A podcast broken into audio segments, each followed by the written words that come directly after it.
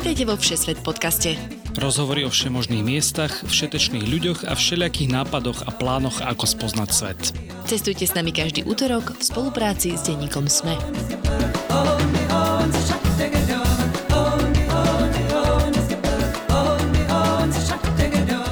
Ahojte poslucháči a poslucháčky, vítajte v cestovateľskom Všesvet podcaste, vďaka ktorému môže každý z vás aspoň z časti nahliadnúť do rôznych kútov sveta. Moje meno je Lukáš Ondarčanin. Ja som Tina Paholík Hamárová a dnes sa po dlhšom čase pozrieme do Severnej Ameriky. Konkrétne prejdeme s ultrabežkyňou, cestovateľkou, herečkou a moderátorkou Lenkou Vacvalovou tisíc kilometrov cez kolorádske Rocky Mountains po trase Colorado Trail až do zlatokopeckého mestečka duchov v Never Summer Mountains. Porozprávame sa o behu v trojtisícovej nadmorskej výške, o tom, ako si zabezpečiť logistickú podporu na takúto expedíciu a vôbec o ultrarail behu ako možnosti na spoznávanie sveta. Lenka, vítaj vo Všeset podcaste. Ahojte, ďakujem veľmi pekne za pozvanie. Pozdravujem vás do Bratislavy. Hlásim sa z podzemného parkoviska v Abu Dhabi. E, čiže budeme to mať dneska cestovateľské. Tak to máme radi vo Všesvet podcaste, že sa hlásime z rôznych kútov sveta.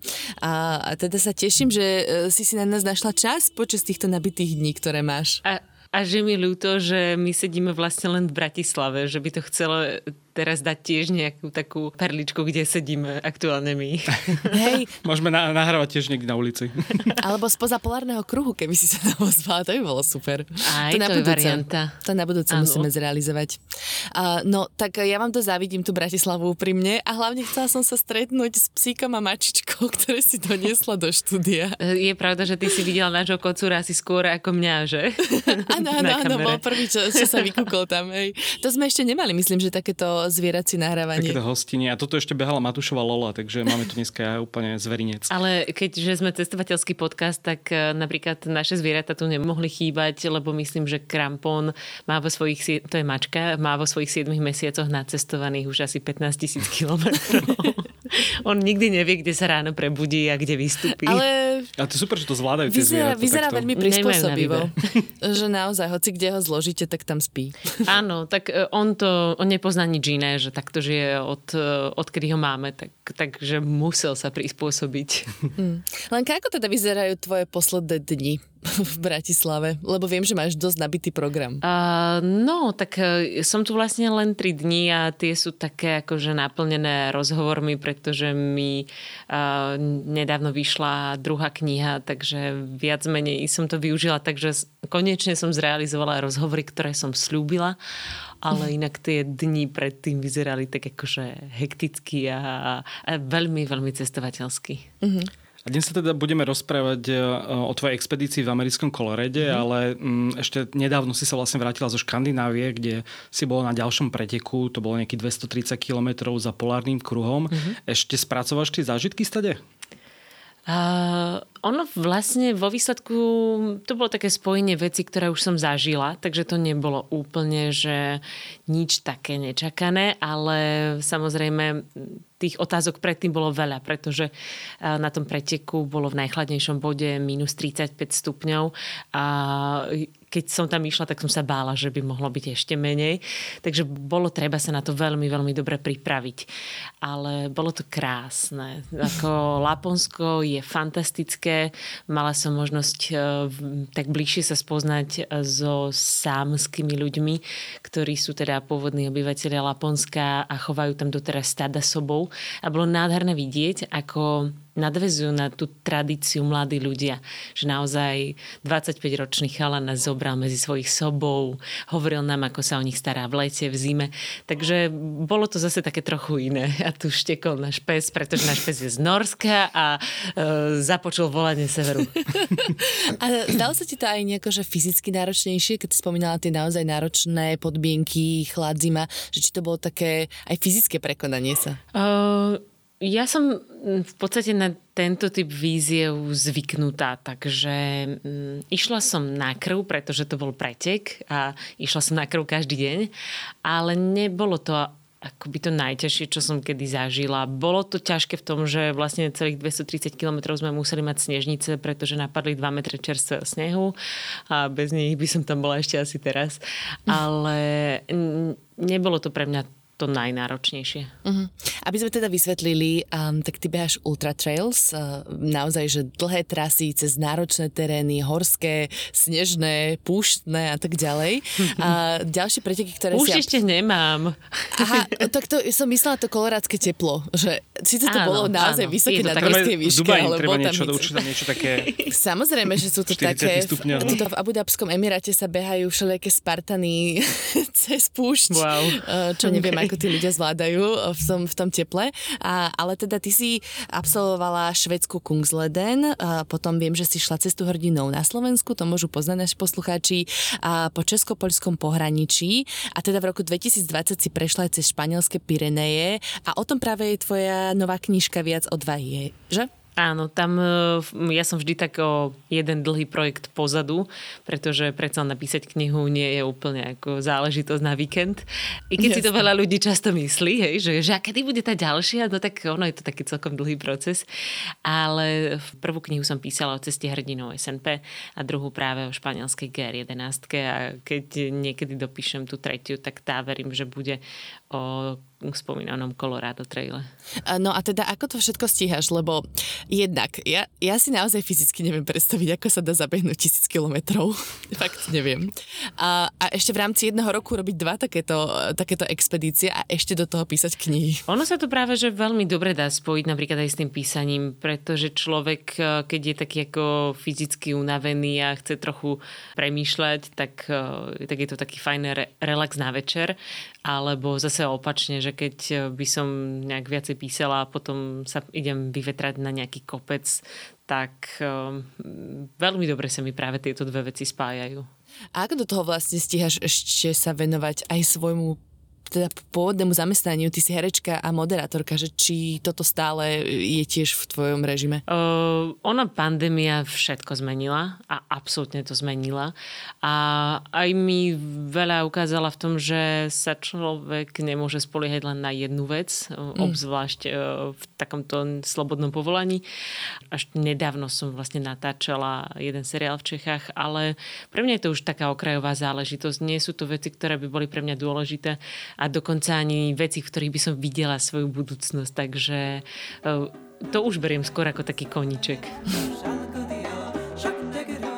Toto je poďakovanie pre vás, našich Patreonov. Ďakujeme každému jednému a jednej z vás, ktorí nás podporujete, obzvlášť našim ambasádorom Radovanovi, Ivanovi, Michalovi z Jankou a Braňovi. Ak sa aj vy chcete stať našimi ambasádormi, skočte na stránku patreon.com a hľadajte Všesvet podcast. Máme tam niekoľko možností, ako nám môžete prispieť na tvorbu podcastu a každá jedna pomoc sa počíta. Ďakujeme, ste super. Cestovala si vždy, alebo si to mala vždy spojené možno s tými ultratrail, s tými expedíciami, alebo je to podľa teba nejaký spôsob, ako sa dá spoznávať svet? Je to taký zrýchlený spôsob. Mm, ja som e, k cestovaniu a behaniu v podstate prišla až nejakej svojej 25-ke a mne to absolútne obrátilo život hore nohami a samozrejme čím človek toho viacej vidí a zažije, tak tým chce ešte viacej. Ale behanie je v tomto skvelé, že ja môžem byť v nejakom meste alebo prírode alebo kdekoľvek kľudne len jeden deň, ale ráno si vybehnem a spoznám celé širšie okolie. A potom napríklad viem, kam sa môžem ísť pozrieť popoludní, tak v tomto je behanie výborné. Uh-huh. No a teda podľa čoho si vyberáš destinácie? Mm, sú to hlavne také severské a, a snehové destinácie? Mm, ja si vyberám napríklad na tie svoje projekty nejaké miesta, ktoré so mnou rezonujú. Že vždy za tým musí mať nejaký príbeh. Napríklad uh, GER 11 som bežala preto, že som uh, tam bežala závod Ultra Pyreneu a povedala som si, že Pyreneje sú tak fantastické hory, že ich chcem spoznať celé. Tak som si našla diaľkovú trasu. Alebo cestu hrdinou SNP som bežala preto, že som chcela zároveň trochu vyrozprávať príbehy hrdiniek Slovenského národného povstania, lebo uh-huh. chcela som tú cestu venovať ženám, ktoré zažili Slovenské národné povstanie. No a do Koloráda som šla preto, lebo môj prapradetko odišiel do Ameriky času Zlatej horúčky, nikdy sa nevrátil. Moja babka chcela sa ho vydať hľadať, neurobila tak a ja som jej chcela tak trochu splniť to prianie. A tak som hľadala, kde sa odohrávala Zlatá horúčka, akože tých miest bolo veľmi veľa. Tak nejak som poškolovala aj po Klondajku, ale akože bežať niekde sama na Aliaške, tak to by som si netrúfla, ale e, našla som v Koloráde veľa miest a tak bola tá voľba jasná, že vyrozprávam nejaký ten príbeh tých Čechov a Slovákov eh, v časoch Zlatej horúčky mm-hmm. a mhm. zároveň tam prebehnem dlhú trasu. No dávam ti tak rok, kým pôjdeš na Aliašku, podľa mňa. Akože na Aliašku, na Aliašku chcem určite, ale nie tam niekde behať sama po kopcoch. Hej. A vlastne často tie tvoje behy majú aj taký charitatívny rozmer. Ty si zbierala vlastne v tom kolorede peniaze pre detskú plastickú chirurgiu. Mm-hmm. Tiež je to niečo, že tým, že človek má vplyv, tak eh, vie nejako pomáhať viac? Toto je absolútne fantastická vec, pretože ja v momente, keď som zistila, že môžem svojim behom pomáhať a že môžem sociálne siete využiť ako, ako ono je to v podstate taká reality show. Hej, ľudia si na dobrú vec predplatia to, že sa dívajú na ten môj príbeh. Ale doteraz ma to fascinuje, že naozaj to funguje bez toho, aby ako by mali nejakú povinnosť. Nemajú tú povinnosť uh, poslať peniaze na nejaký charitatívny projekt, ale urobia to, aby ma podporili tak to je potom taká obrovská motivácia tú trasu vždy dokončiť a nevykašľať sa na to. Mm. Mne sa veľmi páči, ako sa hráš so slovičkami často. Aj práve pri tomto kolorede si spomínala často, že príbeh, že teda ľudia sledujú tvoj beh, mm-hmm. za ktorým je príbeh. A že máš tam takú, podľa mňa, celkom záľubu. Hej, hej, veľmi, veľmi. A ako sa vám tam teda podarilo vycestovať? Lebo spomínala si, že pandémia naozaj zasiahla nás všetkých. A, a ja viem, že to nebolo také jednoznačné a jasné a jednoduché odísť do Spojených štátov na jeseň roku 2021. No, to bolo strašne komplikované. Vtedy sa do Ameriky nedalo z Európy Európskej únie dostať. A ja už som to tak mala naplánované. Ja som stále do poslednej chvíle čakala, že či sa nejak rozvoľnia opatrenia, nerozvoľnia. Vyzeralo to, že áno, ale nič sa nedialo. Dokonca sme odchytili pred americkým veľvyslanectvom tu v Bratislave pani veľvyslankyňu a pýtali sme sa jej, že či je nejaká akože šanca dostať výnimku, pretože tie výnimky tam boli možné. A ona povedala... To je veľmi dobrý zdroj. a ona akože, ona bola neskutočne zlatá a aj sama vravela, že akože je taká aktívna, že beha, ale nebol, akože nebola tam žiadna šanca. No a jediná možnosť bola stráviť dva týždne mimo Schengen. S tým, že sme teda museli po tých dvoch týždňoch odletieť e, z, z mimo šengenského priestoru a nemohli sme mať v Európskej e, únii medzipristátie. Uh-huh. Takže sme zostali v Chorvátsku. Medzičase som ešte mali niečo v Srbsku. Potom sme leteli s prestupom do Turecka a odtiaľ sme odleteli do Spojených štátov. Ale to bolo také zaujímavé, pretože že nás, akože najväčšie problémy sme mali paradoxne v Chorvátsku, kde nás pani na letisku tak vyschizovala, že, že ona tam takých ako my máva každý deň a že oni ich nepustia, že oni priletia do tej Ameriky, hneď ich otočia. Motivačné. Veľmi motivačné. A my sme naozaj reálne do poslednej chvíle nevedeli, že či nás na tom letisku v San Francisku neotočia. A teraz my sme tam prišli a tam je ten rozhovor na tom emigračnom. Čo sme prišli, prečo sme prišli? Chlapík úplne zlatý, tiež porozprával, aké on beha. A, a zrazu sme boli v Amerike, kde nás teda čakal ešte prestup do Denveru. Ale my, ak sme boli zafixovaní na to, že, že my chceme dostať do Ameriky, hovorím akože ja, môj priateľ, tak my sme vlastne nemali žiadny plán ďalej. Náš plán bol len o tom, akože dostať sa do Ameriky a teraz my sme zrazu boli v tej Amerike a že dobre, no tak asi ten projekt začína, ale to, tam začal ešte taký ten skutočný punk. No tak pre, poďme na ten punk, to mám rada. Colorado Trail je podľa toho, čo si písala, také nové PCT.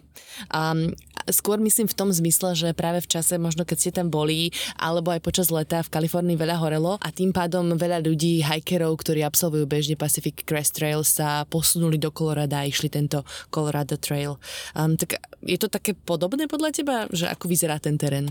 No ja si myslím, že tí ľudia, ktorých som tam stretávala, im bolo vlastne, aj mi to jeden povedal, že jemu je úplne jedno, kam ide a kde skončí, že on proste chce len ísť. A tak, tak toto malo väčšina tých hikerov, že proste oni chceli ísť a im bolo jedno kde, hlavne, že šli. Uh-huh. Cesta je cieľ, takže takto som to vnímala. Uh-huh. A teda ako vyzeral ten prvý kontakt eh, s Colorado Trail? Uh, tak uh, dá sa začínať buď v Denveri alebo v Durangu. Ja som sa rozhodla pre Durango, čo je jedno neskutočné mestečko. Akože tá atmosféra tam, keď sme tam prišli, to je naozaj taký, že divoký západ. Je to tam nenormálne. Ako, to sa nedá slovami popísať. Ja som sa do Duranga zamilovala úplne na prvý pohľad a e, bolo mi strašne ľúto, že hneď odtiaľ vybieham. My sme si v Denveri požičali auto a priateľ mal na starosti support a bolo mi strašne ľúto, že tam nezostaneme pár dní a neužijeme si to Durango, ale ja som sa veľmi bála, že keďže bol september, že v roky z nás sneží. Mm. A keďže už som si zažila také všelijaké zlé počasia a brdenia sa v snehu, tak na štvortisícovkách v Rocky Mountains by som nechcela zažiť sneženie, Hej. pokiaľ by som teda nebola na lyžiach a neližovala tam.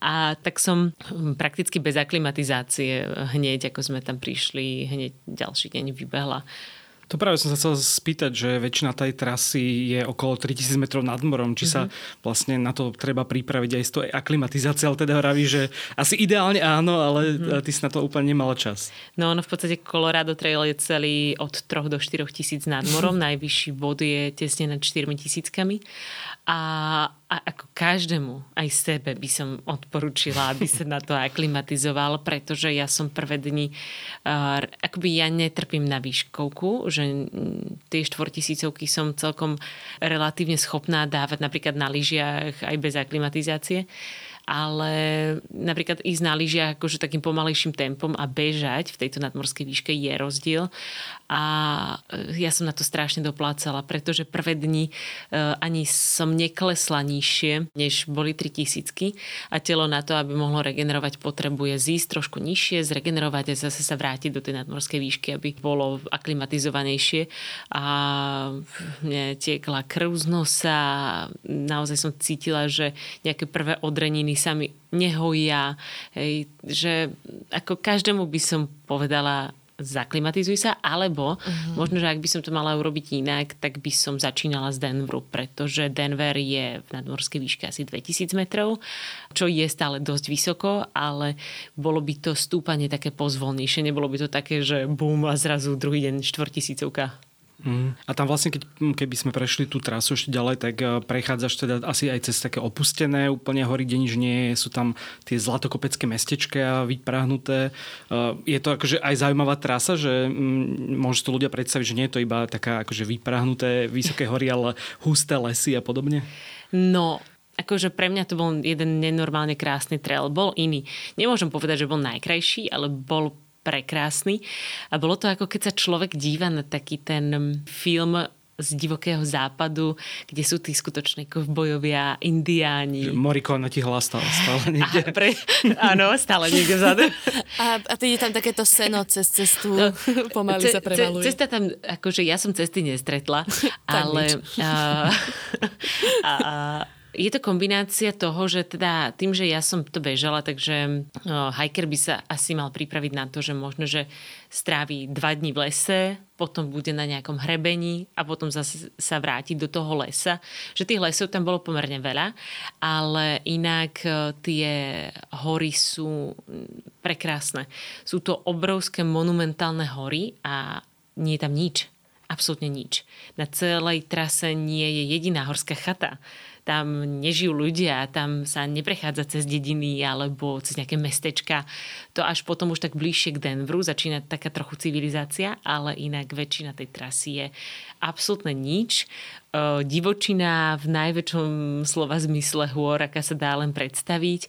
A potom sú to naozaj také veľké územia, ktoré vlastne ako v boji, ktorí tam chovajú napríklad stáda, obrovské stáda kráv. Hej? A, a potom sa to mieša aj s tými tradičnými indianskými územiami, kde sa človek pozrie na mapu a vidí, že teraz bude prechádzať napríklad 50 kilometrov cez územie kmeňa Aparahov alebo tak. Takže mm, je to naozaj ako, že človek zrazu žije ten film a to, čo si myslel, že je možno len vo filmoch, je zrazu skutočnosť. Ale tí indiáni tam už asi nežijú nikde v blízkosti? Alebo uh, sú tam už nejaké dedinky? Uh, oni v podstate žijú, ale nevyzerajú tak, ako som si ja myslela, že akože normálne uh, indianka ťa obsluhuje na benzínke a, a vidíš, že to indianka, ale nemá na sebe perie a, a kožu. a, a ja mám s tým taký vtipný príbeh, že potom už keď som mala prebehnutý uh, ten Colorado Trail, my sme trochu cestovali aj po iných štátoch a ja už neviem, čo to bolo, či to bol nejaký Utah alebo čo a tam práve na benzínke tá indianka a všetci boli indiáni a ja som mala z detstva taký akože pseudo-indiánsky pozdrav a bolo to, že atamapá, ale ono to neznamenalo nič. A ja vravím tej indianke, atamapá. A ona nič. To z toho nie? Niečo také, ako Vinetu alebo čo. Takže, takže oni tam žijú, ale nie, nie sú to takí Možno to bol nepriateľský kmeň. Hej. Nie, ale veď Vinetu a točili v Chorvátsku, tak to kvôli tomu. to možno v Chorvátsku tak A ako vyzerá značenie na Colorado Trail, aby sme sa vrátili späť na túto trasu, že ako sa tam vieš orientovať? Uh, aha, chvíľku som sa musela zamyslieť, ako vyzerá tá značka. Je to taký trojuholník, na ktorom je napísané Colorado Trail je to neskutočne dobre značené. Ono je dokonca aj Colorado Trail Foundation, kde sa o to ľudia starajú. Neviem, že oni to asi nebudú dobrovoľníci, asi na to dostajú nejaký príspevok. A dokonca sú tam aj časti, kde si ľudia vedia adoptovať časť toho trailu. Je to tam napísané, že toto patrí rodine tej a tej. A oni to za tie peniaze sa tam o to starajú. Ale v ja som to všetko mala celú tú trasu v hodinkách, nebolo to vôbec treba, akože naozaj tam nebolo sa kde stratiť, lebo to bola jedna jediná uh-huh. akože trailová cestička, tam neboli ďalšie cesty. Takže to značenie bolo výborné a plus je taká aplikácia, v ktorej sú všetky tieto americké diálkové trasy. Človek za to zaplatí, ja neviem, nejakých pár euro, dolárov a uh, tam to je výborná pomôcka, pretože tam nájde, kde sú miesta, kde kde môže nocovať, ale akože nie sú to kempy, hej, že tých kempov tých bolo minimum, ale sú to jednoducho také akože Um, Útulne nejaké? Vôbec, nie. Len, ako, miesto, že, že... len miesto, no. hej, že toto je ideálne na rozloženie stanu. Plus tam tí hajkeri nahrávajú, čo, nahrajú tam fotku miesta, povedia výborné, tu sa vôjdu aj dva stany vedľa seba, hej, alebo niečo také. Takže, te, takže toto. A plus sú tam označené mm, pramene s vodou, Aha, čo je super. úplne najlepšia vec. Takže človek nemusí riešiť to, že, že potrebuje niesť vodu na 50 km alebo 60, ale vie, že napríklad za 5 kilometrov bude ďalší pramienok. Jediný problém bol ten, že niektoré boli také sezónne a boli vyschle. Takže občas som na to trošku doplatila, že mm. som sa spoliehala, že tam tá voda bude a nebola. Ale inak tá aplikácia bola strašne veľká pomôcka. Mm. Treba teda povedať, že ty si veľmi na ľahko cestovala, lebo mm. niekto si predstaví, že tieto traily človek ide s 20 kilovým batohom, ale keď bežíš, tak e, sa to samozrejme nedá. Ako vyzerala možno tvoja výbava a teda ty si prespával väčšinou tak, že ťa tvoj priateľ Honzo vždy čakal mm-hmm. na nejakom mieste.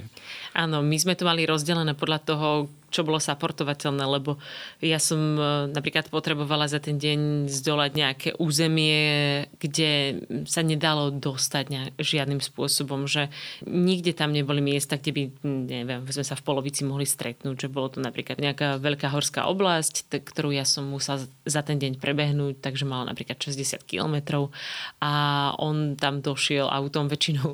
E, ja si myslím, že akoby jeho cesty autom po Amerike by tiež boli normálne na samostatný podcast, lebo to, čo e, za strašne veľa kilometrov on musel absolvovať, aby sa ku mne dostal, ale že takými cestami, že on vravel, že to boli akože také offroady, že si ani nevedel predstaviť, že niečím takým sa dá jazdiť.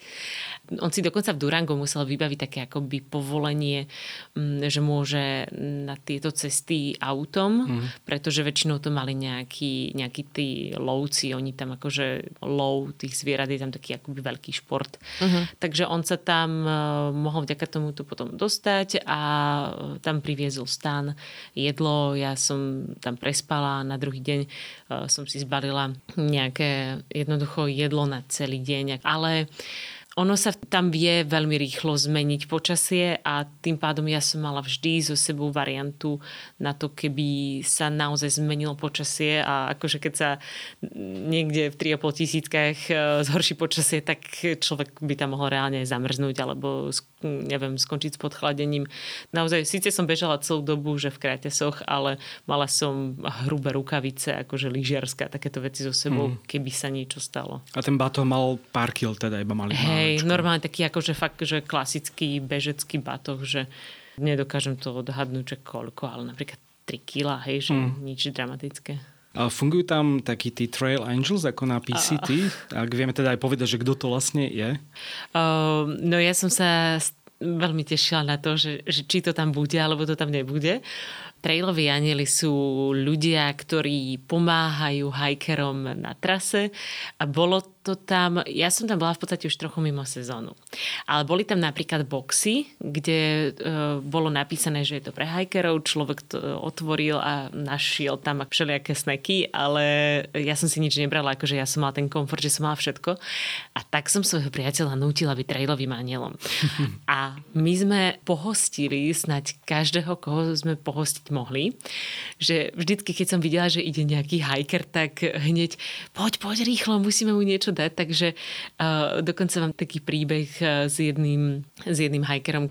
Uh, ja som pribehla, uh, teda už uh, som ukončila tú etapu toho daného dňa, pribehla som za môjim priateľom a práve tam uh, prichádzal jeden hiker, ktorý bol na ťažko a plus tam bolo auto a priateľ mi vraví, no v ňom spí nejaký bežec, ktorý, ktorý beží už, a teraz už neviem, aké bolo to číslo, 60, 70, nie, 200 hodín v kuse, niečo také? Menej? Neviem. Teraz sa na ňo dívam. 130 hodín v kuse, že beží 130 hodín v kuse. A on to bol ultrabežec, ktorý sa snažil o FKT, o najrýchlejší známy čas na tej danej trase, len teda akože nepodarilo sa mu to nakoniec, ale uh, takže ten, tento pán, ten klasický hiker tam prichádzal. Ja som tam dobiehala, tento uh, Mike sa volal, tam spal v aute a teraz ja som bola taká nadšená, že môžeme byť pre niekoho trailoví anieli, že prvé, čo som riešila, že, že mu musíme dať jedlo, takže že sme mu tam ohrievali jedlo a teraz on vôbec nechápal. A on bol taký niečo medzi Forestom Gumpom a Steveom Jobsom, hej? A on vraví, moja mama vždy vravela, že nikdy nemám nič odmietať. A tak si tam tak sadol s tou miskou toho jedla a on, on jednoducho nechápal. A my sme mu tam doplnili ešte nejaké akože sneky. On sa navečeral toho teplého jedla a naozaj pre týchto hikerov to znamenalo úplne všetko, že, že im niekto dá niečo iné, než si nesú v tom batohu. Takže vlastne tí trailoví anieli sú strašne, strašne dôležití a to stretnutie s tým hikerom bolo aj pre mňa vždy skvelé, pretože je rozdiel, keď ja môžem mať každý večer v podstate čokoľvek a rozdiel, keď oni si to nesú a, a pre nich to znamená celý svet v ten moment. Mm-hmm. Ale ty teda ako si spomínala, tak Honza bol vlastne aj tvoj trailový aniel mm-hmm. a to asi aj dosť psychicky pomáha, že človek má akož dobré jedlo, že naozaj to vyzeralo super tie ranejky a večere, Hej. že až pomaly myšelinsky, že pomáhalo to aj tak akože psychicky aj celkovo? Tak um, Amerika má tú veľkú výhodu, teda konkrétne Colorado, že tam je neskutočné meso naozaj akože jedno z najlepších, jedný z najlepších mes, tak sa to skloňuje, mies, neviem, na svete, že akože tie, tie stejky a tak a to tam predávajú naozaj všade, alebo všade tam nie sú zase toľko obchodov, že on si musel naplánovať, že kde čo nakúpi, pretože potom tam 3 dní nebol žiadny obchod, žiadna civilizácia, hej, že pre neho pre, ako pre support to bolo tiež logisticky strašne náročné, lebo tak ako ja som bežala oblasťou ničoho, tak on šoferoval oblasťou ničoho ale on je asi najlepšie logisticky zdatný človek, akého poznám. Takže, takže bolo to super v tom, že ja som naozaj vedela, že keď dobehnem, tak uh, mám ten komfort toho, že tam bude, že mám síce diskomfort, že OK, uh, spíme v stane, v noci tam veľmi klesala teplota, že cez, cez deň bolo horúco, mňa to slnko úplne spalovalo, ale v noci tam klesala teplota tesne nad nulu.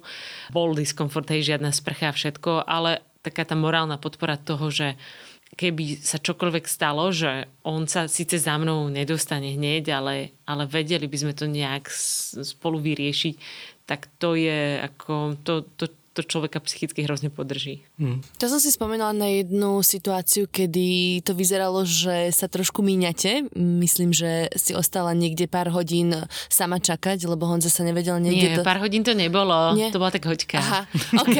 Ani to nie. A, ale, ale že viem, že to chvíľku vyzeralo tak, že to možno buď náročnejšie, mala si za sebou tejto fóliu. Um, tak neviem, máš takýto alternatívny plán, že napríklad by to niekedy nevyšlo, že by ste sa nestretli, že by si musela niekde prespať sama? A teraz to budem musieť opraviť a povedať, že, že to bola pol hodina. Podľa mňa to bola tak tri štvrte, hej, urobme kompromis. Ale tam sa stalo to, že um, on by za mnou v pohode bol prišiel, lenže ako, ako som vravela, že tí kovboji tam mali nejaké svoje veľké pozemky, tak on nikdy nevedel, že na mape človek nespozná, že je tam brána.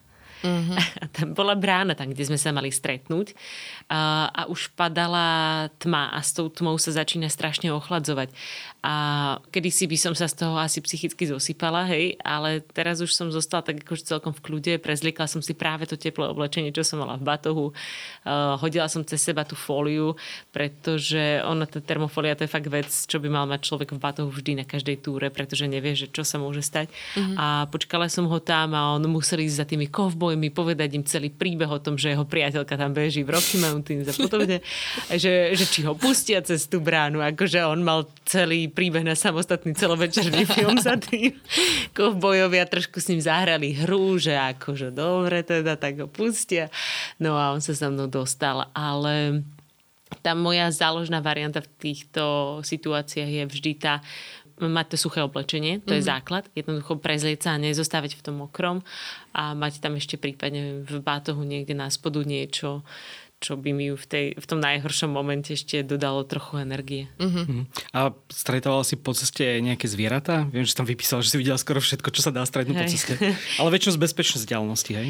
No, prvý deň som stretla medveďa, ale bol to medveď čierny. Takže... To sú také tie cute medvede, hej? Mm, Či nie? No ja, som, ja som v ten moment nevedela, že medveď čierny vlastne nie je nebezpečný. A naše stretnutie bolo také, že on bol ako odo mňa ako fakt kúsok, že napríklad 3 metre, hej. Aha, okay. A teraz on zrazu medveď čierny, ja, medveď čierny urobil úplne, že oh, on sa úplne zlákol, no ja som počula, ak hýkol skoro. Ja som hýkla, on utekal preč. A tak som išla preč aj ja. Vravím si, že ten medveď sa zlákol viac ako ja jeho. Potom som dobehla za Honzom, vravím mu, že som stretla medveďa a on akú farbu. A že farbu? No čo, taký č- malý čierny. A že no, tak to v pohode, ten sa, ten sa bojí viacej ako ty jeho. A tak to aj reálne bolo. Ale Honzo ťa hlavne čakal, eh, čakal s takým tričkom s nápisom What doesn't kill you. Áno, on ma čakal, on ma čakal v tričku, že, že čo ťa nezabije, to ťa posilní s výnimkou medveďa, ten ťa zabije zabije. to bolo skvelé. Tematicky. Veľmi pekné. No a druhý deň hneď som stretla teda pumy. Ale ja som vlastne nevedela, že sú to pumy, lebo ja som stále mala zafixované, že puma americká je taká tá čierna cica, mm-hmm. a to je taká tá čierna cica, to je nejaký ten panter alebo čo, je, že on, ako tá puma nie je čierna. A teraz ja som vôbec nevedela, čo to je, takže sme to analyzovali, takže som to zviera popisovala, takže som zistila, že to boli pumy, ale to, to bolo vlastne krásne, lebo oni neboli blízko, hej. Oni boli na kopci a oni sa tak majestátne na mňa z diaľky pozreli, s chvíľu ma sledovali a potom bežali do toho kopca a bolo to vlastne krásne ich vidieť.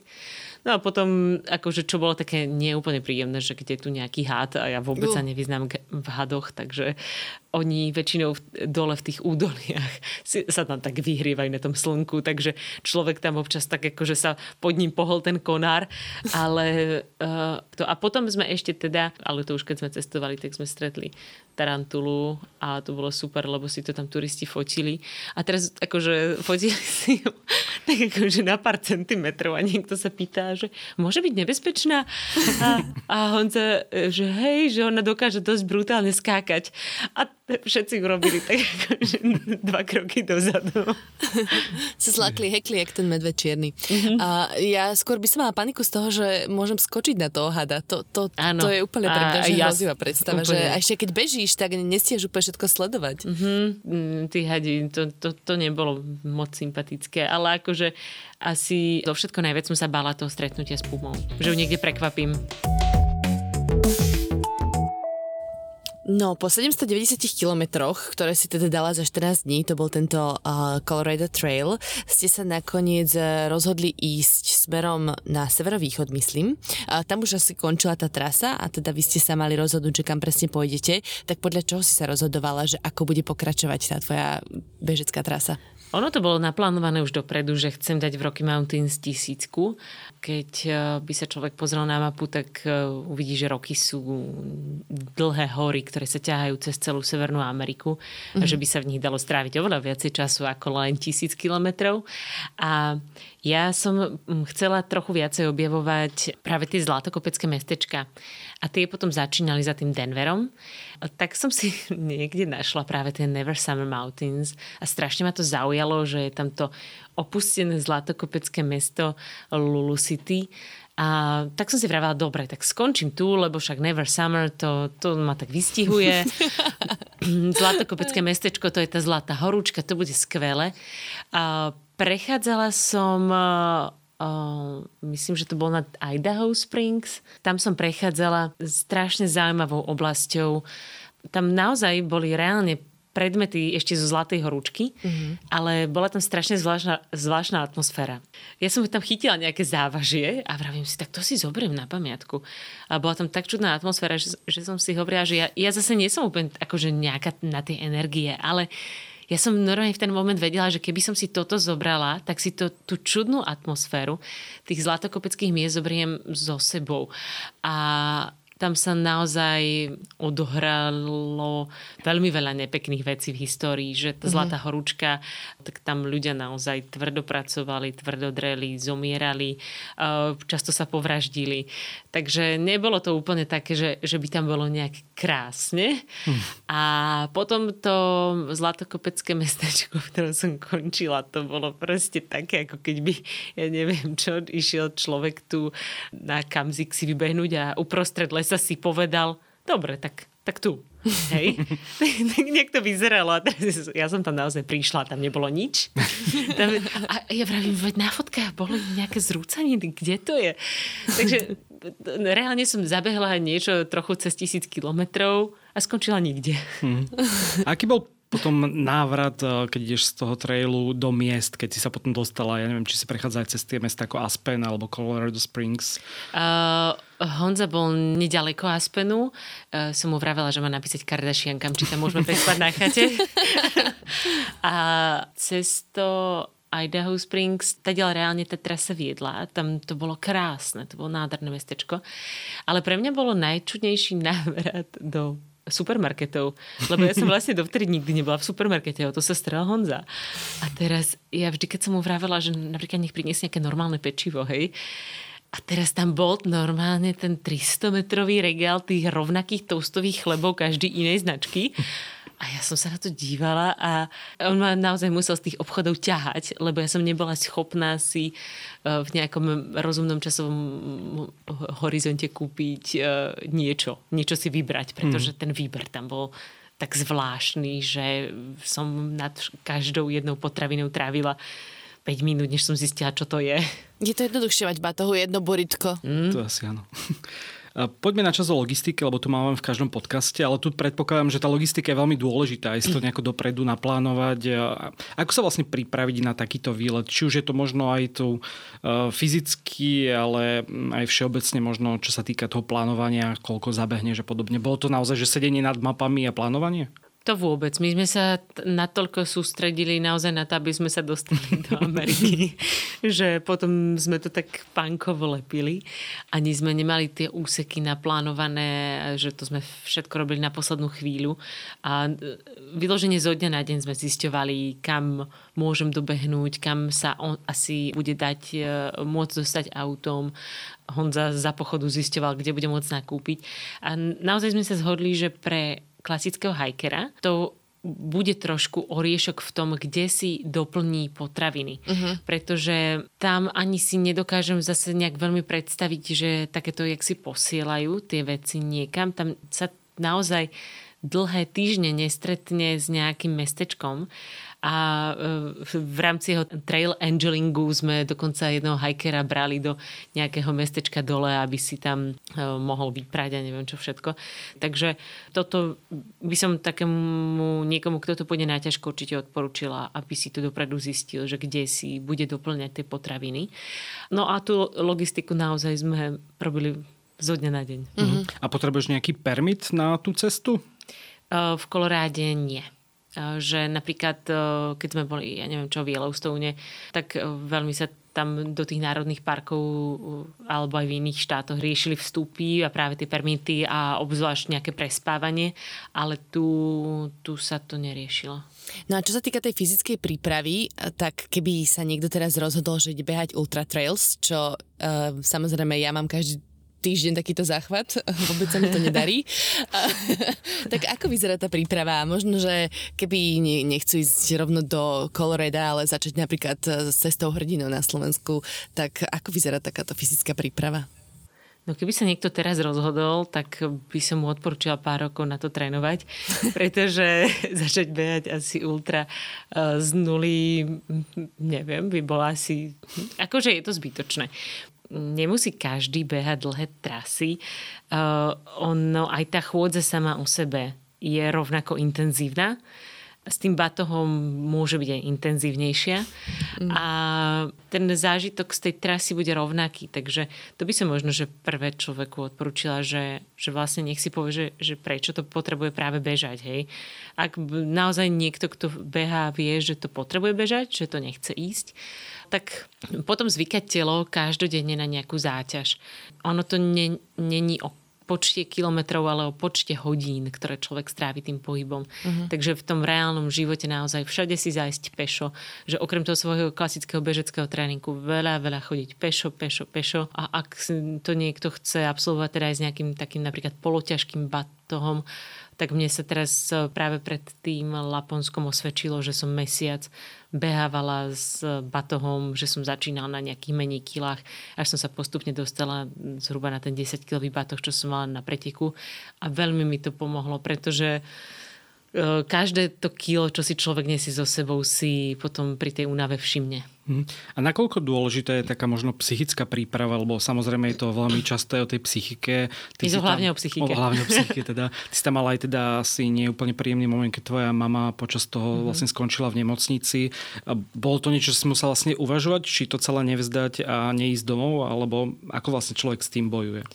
No tento moment bol asi najťažší môj moment na dlhých trasách, pretože ja som si reálne myslela, že s tým seknem, sadnem na prvé lietadlo a odletím za ňou lebo ona bola ako v dosť vážnom stave. Mm. Ale ona sama mi povedala, že, že ja ako takto by som pomohla len jej psychicky, ale že robím vec, ktorá pomôže veľa ľuďom, pretože mm, my sme napríklad zbierali na operačný stôl detských pacientov na plastickej chirurgii a potom ešte tým, že sme vyzbierali mm, naozaj veľké množstvo peňazí, tak sme mohli poriediť ďalšie prístroje a že robím vec, ktorá pomôže oveľa väčšiemu množstvu ľudí ako jednomu a že by to bolo od nej jednoducho uh, také egoistické, ak by chcela, aby som tam bola len kvôli nej.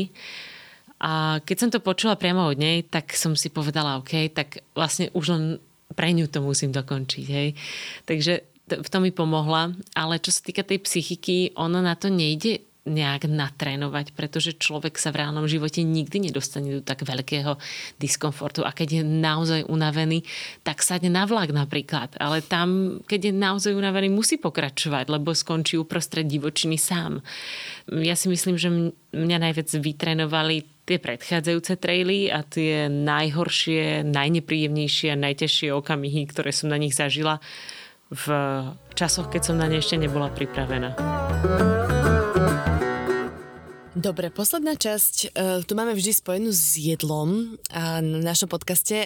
A mne sa veľmi páčil ten citát, že Honza, tvoj priateľ, vyhlásil, že si najlepšie krmený účastník Colorado Trailu. to rozhodne. uh, čiže aké sú možno také top šmakociny, čo si si dopriala uh, práve na, tomto, na tejto expedícii? No, no to teraz vyzerá ako taký gastrotrip, ale problém je v tom, že ja či chcem, či nechcem, nech sa snažím akokoľvek, ja potom začnem strašne, moje telo začne požírať seba samého, hej, pretože nie je až tak úplne prírodzené, aby človek denne bežal nejakých 60 kilometrov a obzvlášť na nadmorskej výške, hej, že to je zase ešte, ešte tomuto pridáva.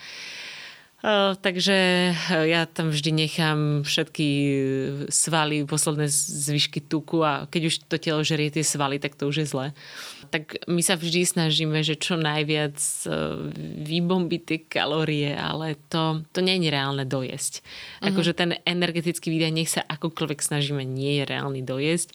A obzvlášť, keď už je človek taký unavený, že ona sú to také rôzne vlny, že keď na začiatku by som zjedla úplne, že čokoľvek, hej, po tých prvých dňoch, potom príde také, že mi vôbec nechutí jesť, lebo to telo začína prepínať do takého úspornejšieho režimu, hej, že vie, že musí lepšie už začínať hospodáriť s tým a nechce sa mu toľko jesť. Do toho, keď je tam cez deň také teplo, tak človek vôbec akože nemá chuť si niečo dať. Mm. Je to až taká nechuť. A potom príde akože zase nejaký tak, taký moment, keď by aj vdýchol klince ani si nevšimne. Ale ja som teda bola absolútne nadšená z toho mesa, čo tam bolo. Tie kravy, čo tam spásajú, tie neskutočné lúky a to meso tam majú naozaj ako veľmi, veľmi starostlivo odchované v nádherných podmienkach a to je, to je na tom cíti. To, to naozaj Honza len hodil na panvičku a, a mala som dokonalú večeru. Ja pozerám, že my tu mám vypísané z toho jednotého statusu, čo, čo všetko máš špagety s krevetami, mm-hmm. týka masala za rýžou a arašidové maslo všade a podobne, takže aj akože pre bežného človeka to znie veľmi lákavé. Áno, to bolo, no, že ako, ako, ako by tie suroviny, čo sa mu tam vždy podarili zohnať, boli skvelé a jerky. To Colorado, to sú jerky. A, ale to, to chutilo úplne inak ako... Sušené meso teda, Suš... keby nevedel. Áno, sušené meso. To chutilo úplne inak ako také nejaké, čo si tu človek kúpi hej, že to, to, bolo, to bolo fantastické. A čo je nejaká tvoja energetická záchrana? Že keď to není také bežné jedlo, ako tie burita alebo bagels, mm-hmm. čo mhm. si mala, ale taká vyslovene, že nejaký tip od uh, profi ultra trail bežkyne. Uh, podotýkam, ja som stále hobby ultra bežkyne. Taký bláznivý hobby ja som teda, ale... Um, akoby mm, pri tomto výkone mne ani nejak nechute nejaké špeciálne energetické tyčinky alebo niečo také, ako že človek naozaj siahne po takej... Ono je to o tej psychike a, a keď viem, že moju psychiku poteší nejaká proste úplne obyčajná týčinka, keksik, čokoláda, tak si to vezmem, hej. Mm-hmm. Že naozaj mi to tak akoby pohľadí dušu a, a, a je to lepšie, než nejaká taká akože nejaká super vybombená týčinka. Hej, to, to veľmi rada počujem, lebo ja si tiež radšej zoberiem nejakú snickersku alebo nejaký keksik dobrý. Hej, hej. A, a, a potom si poviem, že veď ma to potešilo a zaslúžim si. A ešte špecifické bolo to, že mne neskutočne chutili pomaranče. Ja som mala asi nejaký brutálny nedostatok C. Ja, ako to telo neregenerovalo, takže ja som, ja normálne si pomaranč nedám ako je mesiac dlhý a tam som zjedla napríklad tri pomaranče denne a ja som stále chcela pomaranče, potom ešte som pila nejaké nejaké rozpustné C, ešte, mm, aby to telo mohlo regenerovať a tým, že som mala aj odrený chrbát a, a celkom nie v takom moc peknom stave, tak to C to doteraz akože sama nechápem. Mm. Dobre, sme také záverečné časti. Aké sú tvoje ďalšie plány? Máš niečo na ďalšie mesiace alebo možno roky naplánované s podobným charakterom takýchto veľkých ciest? Uh, ona v podstate táto otázka prichádza vždy. A vždy ma núti sa nad tým zamyslieť a vlastne vždy mám takú veľmi podobnú odpoveď, že nejde žiť len od jedného veľkého projektu k druhému, pretože by som reálne žila kvôli jednomu, dvom projektom ročne a to medzi tým by nebol život, hej, že to by som vlastne len čakala na to, kedy sa uskutočnia tie uh, dva intenzívne týždne v mojom živote, takže môj veľký projekt je môj život a, a ďalší veľký projekt je napríklad to, že plánujeme svadbu, tak to je logisticky podľa mňa náročnejšie ako prebehnúť Colorado. Akože. O viacej, najmä, najmä počas pandémie je to dosť náročné. Nie, ty na trikrát pracovala svadbu, takže vie o tom. A, okay. Ale neplánujete Matterhorn alebo takéto, či áno? Nie, nie. To akože, takú takú normálnu. Choďte, tam je pekne. Dobre. Ale akože samozrejme, že to by som si klamala, keď by som povedala, že sa nerozhliadám a že, že v hlave nemám akože XY myšlienok a je toľko krásnych dlhých trás a, a taktiež toľko projektov, ktoré ma napríklad oslovia a vravím, tomuto projektu by som chcela pomôcť, tamtomu, hej. Že vlastne pre mňa je to už nielen o tom, že, že chcem niečo vidieť a zažiť, ale o tom, že, že chcem pomáhať a že mám na to ten prostriedok, akým môžem pomáhať a, a to ma hrozne naplňa, takže mám niečo v hlave, ale ešte to nemá konkrétne obrysy. Tak poteším sa, keď to náhodou zavítá tuto na arabský poloostrov. Budem povzbudzovať. Čo je teplo. Pozývam, pozývam na kávu. Uh, no možno v januári, keď tu bude tých príjemných 25, na to si snáď zvyknutá trošku. V noci sa vie ochladiť aj na 20. Tak ďakujeme pekne Lenka a teda dúfam, že sa čoskoro o tejto ceste dočítame aj teda v tvojej ďalšej pripravenej knižke. To už bude tretia, ale teda teraz uh, môžu naši poslucháči, posluchačky nájsť na pultoch knihkupectiev tvoju druhú knižku uh, s názvom Viac odvahy, a kde sa môžu dočítať aj viacej o tvojej ceste po španielských Pirenejach. Je to tak, ďakujem veľmi pekne. Ďakujeme za to, že si prišla k nám a teda nech sa dobre plánuje a vymýšľajú ďalšie takéto podobné cesty. Ďakujem za pozvanie a verím, že sme namotivovali vašich poslucháčov vyraziť do Koloráda, lebo toto je trasa ako žiadna iná.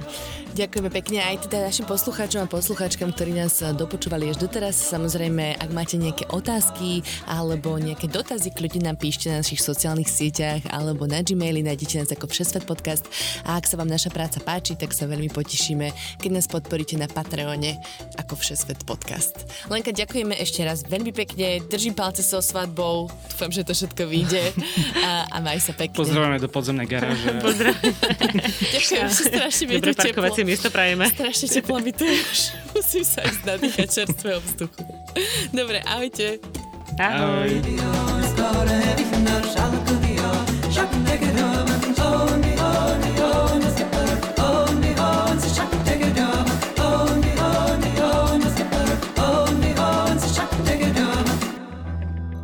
Stručne zhrnuté všetko podstatné, čo sa deje. Dobré ráno je spravodajský podcast, ktorý vás udrží v obraze. Som Zuzana Kovačič-Hanzelová a pozývam vás počúvať Dobré ráno každý pracovný deň na denníku SME aj vo všetkých podcastových aplikáciách.